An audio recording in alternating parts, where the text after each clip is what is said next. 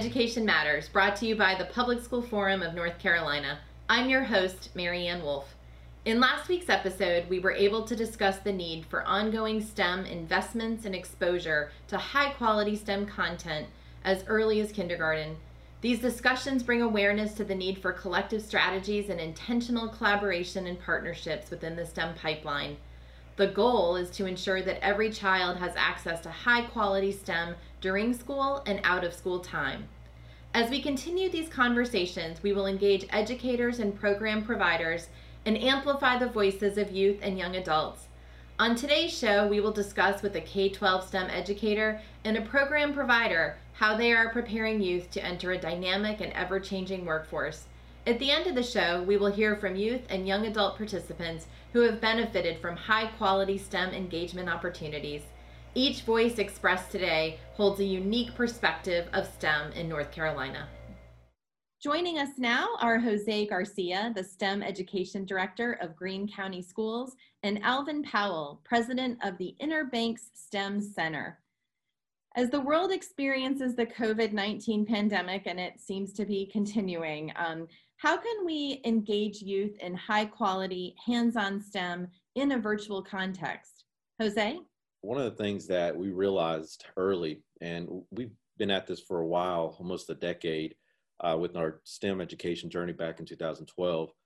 But this summer, we ramped up a little more to make sure that our mindset was thinking of how do we engage the, the students while they're doing remote learning, but also taking consideration the lack of um, broadband, uh, broadband connectivity, and also what resources uh, do our students have at home? What uh, resources do they not have at home? So, thinking through that, we were able to have our, our leadership here in the district allow us to bring teachers in over the course of the summer. And we were able at throughout the summer to put different um, task lessons together that actually helped us support students learning remotely, which is through our virtual uh, academy, or those students that were going to be on track one, track two.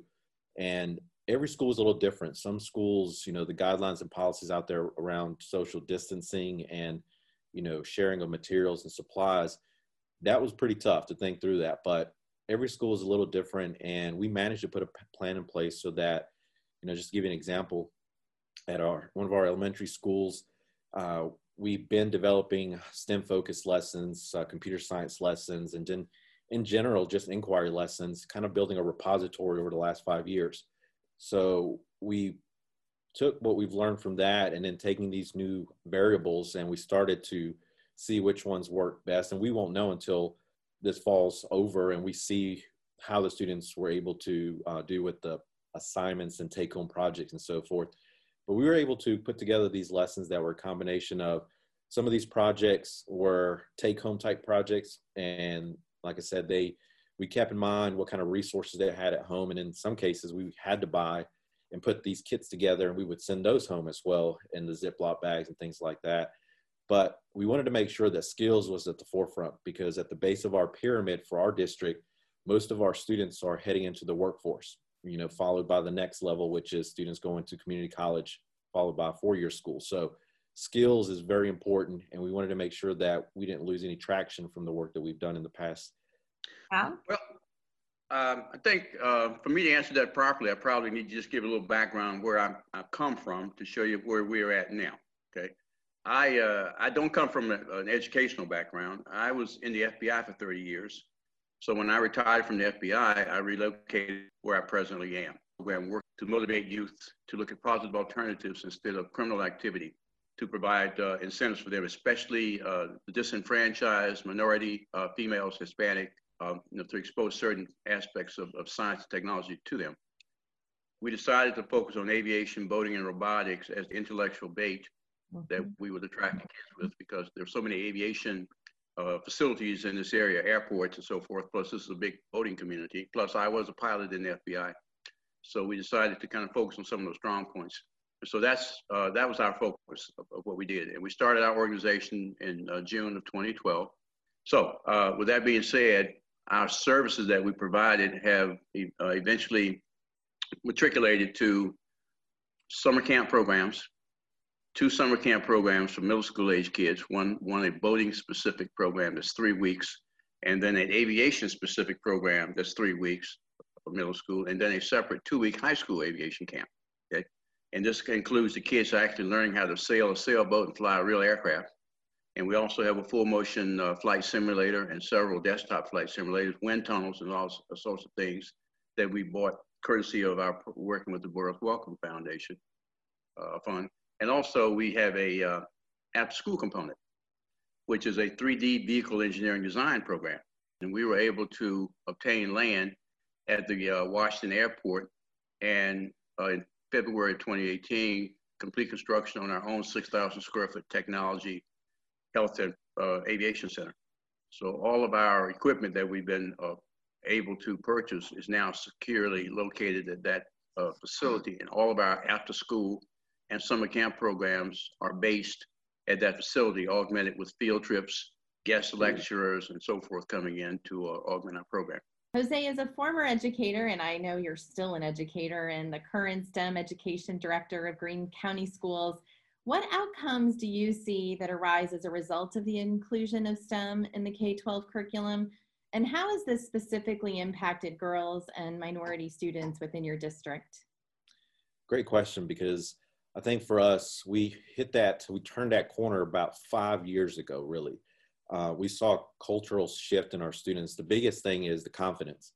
Our students here, uh, for whatever reason, um, you know, I've been in the district for 19 years, but even our, you know, AIG students, all the way down to our struggling students, they just had this self-confidence issue where they did not think they could meet certain expectations or could build some of the things we're asking them to build and I think once students started to gain that confidence, it just started to blossom into, you know, each student identifying their strengths.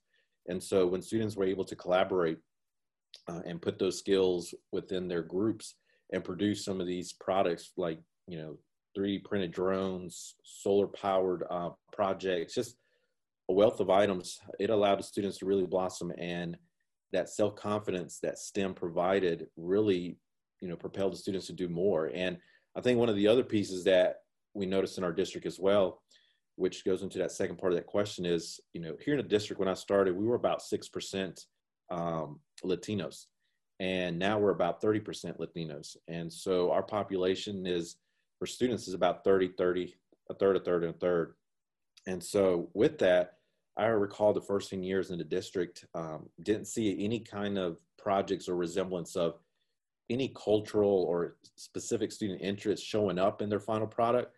And then with STEM, what we started noticing specifically with our grand challenges of engineering, where we combine the engineering design process and these 14 categories that have been identified that humans or society needs to take on, uh, we started seeing those culture elements kind of come through. Uh, students started selecting different countries from Brazil, Japan, Mexico, and the, that cultural piece started to show up, especially for our females. We noticed that, you know, our females were more engaged. They they added more details to their projects, and they really got into that cultural piece. They loved sharing what was taking place in Germany and why their project would uh, support the uh, German citizens there. Um, but our Latino population, we definitely saw an increase there about three years ago. Typically, you know, what I noticed with the program is that we offer STEM education for all students. Um, and then it varies just because we want to make sure that students don't get frustrated with the process and understanding our students' needs. But we noticed that our females were really, our Latino females were really taking on the STEM challenge and really just working hard. And, but we noticed that they just sometimes were not pursuing those post-secondary opportunities. And so mm-hmm. what we started to started to do is we had to go beyond STEM, which is you know the science, technology, engineering, and math. But we had to make them understand that STEM is is is, is more than that. It's, it's also the skills, and there's lots of different fields and careers out there. So what we started doing is incorporating careers into the projects where they had to go out and research specific career that it would take to construct some of these projects or to work on these projects. So then our females and our minority students started to realize that you don't have to be a scientist. You don't have to be anything, you know, techie or engineering or a math whiz to be able to do this. So it really started impacting our minority and our females because we started to add these other pieces in. And the reason we got to that point is because we survey our students um, at the 612 level. Um, at the high school, we survey them twice, you know, at the end of each semester, and at the middle school level at the end of the year. But we also surveyed our parents, and we also, when we brought it down to the elementary level, we bring in focus groups uh, for kindergarten and so forth. And so, really, our curriculum has been developed with the guidance of our parents, our teachers, our students, and and I just guide them to make sure that we include all those pieces. So, you know, it's basically their curriculum.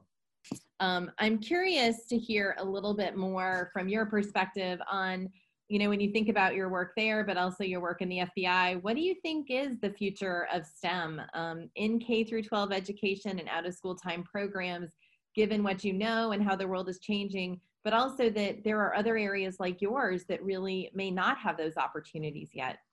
One reason we changed our name from the Beaufort County Police Activities League, which we were initially known as, to the Inner Banks STEM Center in August of 2018 was to be able to facilitate additional collaborations and partnerships, not only with government agencies, but the private sector and local mm-hmm. businesses, because we now put positioning ourselves as a youth pipeline for STEM initiative to help the kids develop soft skills and the 21st century technology skills that they'll need to be uh, competitive em- employees we decided to do this uh, before the high school. So when they get into high school, ninth grade through 12th, they'll already have some type of exposure to some of the technologies and skill sets that they'll be asked to refine when they get into high school and, and choose a career path from the career muster uh, cluster program that North Carolina offers. So, uh, so we're committed to exposing the kids to the soft skills, the professionals from different uh, career paths, and also a lot of hands-on project-oriented uh, uh, projects that we do in our building to get the kids thinking about uh, a healthy uh, lifestyle, a clean background so they can pass background checks, and the STEM exposure because we focus on a holistic approach, the whole person concept, not just the uh, the STEM aspect. Because from my experience in the FBI, you can be, be a very smart person, but if you don't have the right morality to not join a hate group, to not help someone build a bomb or whatever, you you will be lured into negative peer pressure. So we felt that that was a very important ingredient to complement the science and technology exposure we're trying to to, uh, to get the kids. So uh, so hence that that is the only way these kids are going to make it and get out of their socioeconomic uh, situation. And we focus on education, not violence or criminal activity, being the way to a better lifestyle, a quality of life and also Beaufort County, like so many more rural counties in North Carolina, has a program has a problem with the folks leaving the area when they graduate from high school. Uh, that mm-hmm. impacts on workforce development. So we figure that through the combination of after school programming and the summer camp programming and working very closely with local industry and government, we can encourage the kids to stay in school, identify an aptitude that marries up with a, uh, a career track and a professional uh, area, get the training they need, and then businesses can be attracted to locate in Beaufort County and other rural Eastern North Carolina counties and help perpetuate the future and allow the kids to stay here and the kids not relocate. Well, thank you so much, Jose and Al. It has been wonderful to have you here today. And after the break, we'll be joined by a student in one of North Carolina's after school programs and also a current researcher who will share her path with you. Education Matters is brought to you each week in part by Town Bank, serving others, enriching lives. Joining us now are Itaevia Curry Chisolm and Francis Godoy. Francis is a youth participant of the Sipnayan Math Center and After School Program. Itaevia is currently a research technician at Duke University in the Serentopolis Lab. As a child, she participated in programs that sparked her interest in STEM. Itaevia, you've been engaged in STEM programs, and Francis, you're currently in a STEM program. What does STEM mean to both of you? Itaevia? Um, STEM to me means uh, imagination, creativity within the bounds of science, technology, engineering, and math, of course, um, and being able to be hands on with what my ideas could be. Yeah. Excellent. Francis, how about you? STEM to me is a preparation for our gener my generation in the future for their jobs and stock market because um, STEM is high demand and you invest in it. So, Francis, what do you love about your program? Yeah, the things we do in STEM, like frog dissection, we um we made ice cream, and we did a balloon tower. so you like the challenges? Yeah. so, Francis, what do you want to be when you grow up? Do you know? I want to be a NASA scientist that engineers rockets because it involves STEM. Excellent. Do you think your program has helped you both know what you want to be, but also you also helped you develop those STEM skills? Yes, um, I think the challenges we did in um, STEM in our after school helped me because well, we're gonna have more projects like egg drop challenge in a a lift tower so I think that's going to help me um, with engineering and the science um, for my job. Excellent. So you do like the challenges. That's great. Um, Itaevia, now I'd love to turn to you for a moment. And I know you're currently a research technician at Duke. And what does that role entail and what do you love about your work? Um, I love um, what I most love about my work is being able to go in and continue to work on a problem. Um, just kind of tinker my experiments to tailor the questions that I'm asking and getting the chance to ask these really um, deep, kind of mechanistic type questions within my work. So a typical day for me uh, would be going into the lab, um, and what may seem like a really small thing, but it's a really big thing to me, is going in and saying hey to everybody and kind of ask them how they're doing and what they're working on, just so I can get my mind uh, back on track and focus on what my task and everything for the day is going to be. Um, and that could be printing off a new protocol for me to try on my cells, maybe optimizing a protocol for future experiments, maybe sitting down and doing data analysis and seeing what new discoveries I've made in the past weeks or so. Um, and so my days are ever changing, but always worth it, always worth it. And I can see you, Francis, have that curiosity and loving challenges in common already. So that's um, yes, it will take you far. yes. So, as an African American woman, Itaevia, what role did representation play for you as it pertains to your STEM aspirations? Representation played a huge role for me. And one of my first like after school programs delta gems i was able to meet an african american woman who was a doctor which was outside of anything that anyone in my family had ever done before. So i was like oh this is something that i could pursue. Um, and so when i went to north carolina central university and i came across some of my first african american female biology professors um, chemistry professors, I was even more um, entrenched in the idea that yes, STEM is somewhere I can see myself excel. I know that I could do well, but having those people there to show me that people who look like me could prosper in those realms was really important, tremendously important. Excellent. And Francis, I wonder what advice you have for other students who are curious, but maybe haven't had all these opportunities that you've had what advice would you give them in school but also out of school? Like you can um, search up how to do it and with the things you have at home. And if you want to do a specific thing then you can do it at home and get supplies. But if you don't have supplies you can do it your own way. Mm-hmm. and itaevia what advice would you give to educators program providers business and funders regarding the need for continued STEM investments and youth engagement in high quality STEM?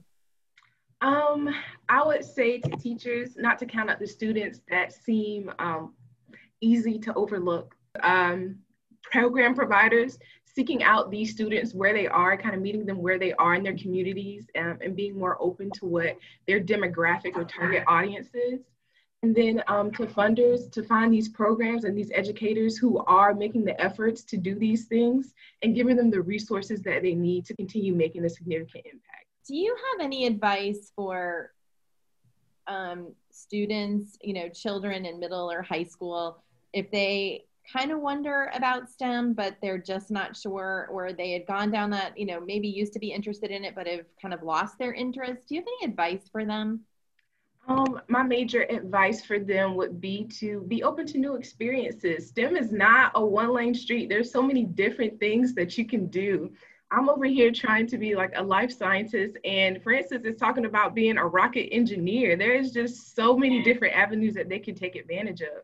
So if there is anything um, like remotely STEM that they find cool, if it's looking at a human body, if it's dissection like Francis is doing, if it's um, even putting together car engines or anything like that, I encourage them to kind of continue seeking those things out, whether it be through YouTube, whether it be going onto um, NC STEM center.org, I believe is the um, website or .com, and they can find programs in their areas of interest. So yes, definitely just taking the initiative to learn more about it themselves and find programs in the area that can help them learn more. You have both definitely inspired us today and also made me even more curious. So we're so grateful for you sharing your story and helping others think about how they can pursue these areas. After the break, the final word.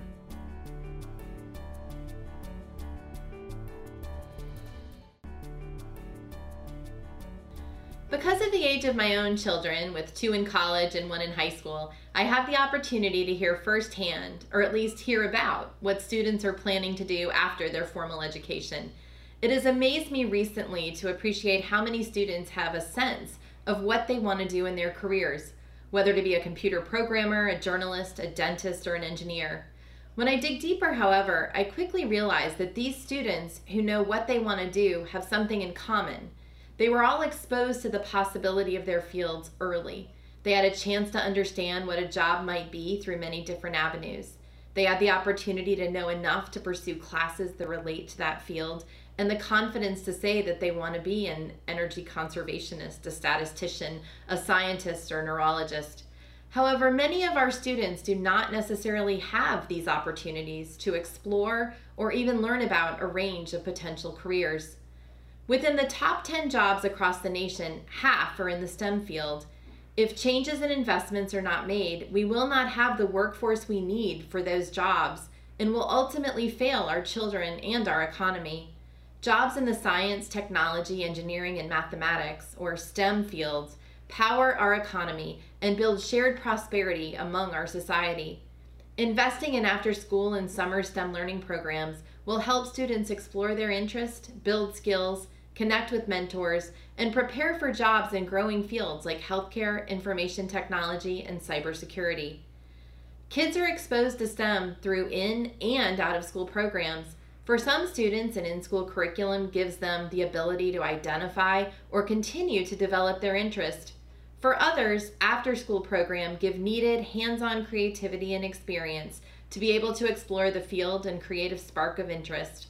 After school programs also provide a safe space for students to try out ideas and figure out their interest.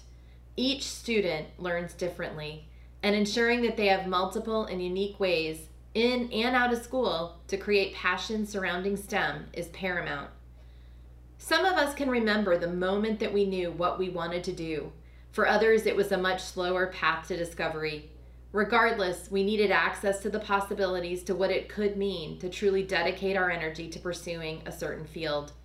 Kids are the same way. They're capable of much more than we often give them the chance to share. By creating meaningful and sustained access to STEM and STEM programs, students have a chance to understand why this is relevant to them and to build key skills that provide excellent pathways and critical contribution to today's economy. In North Carolina, we have the human resources, the local industries, and the financial means to work together to create pathways for students to understand more about STEM fields and to translate that knowledge into careers. We must commit ourselves to making these pathways a reality for our students and families and for North Carolina. Thank you so much for thinking about and learning about education. That's all for this week. Thanks for watching, and we'll see you next week.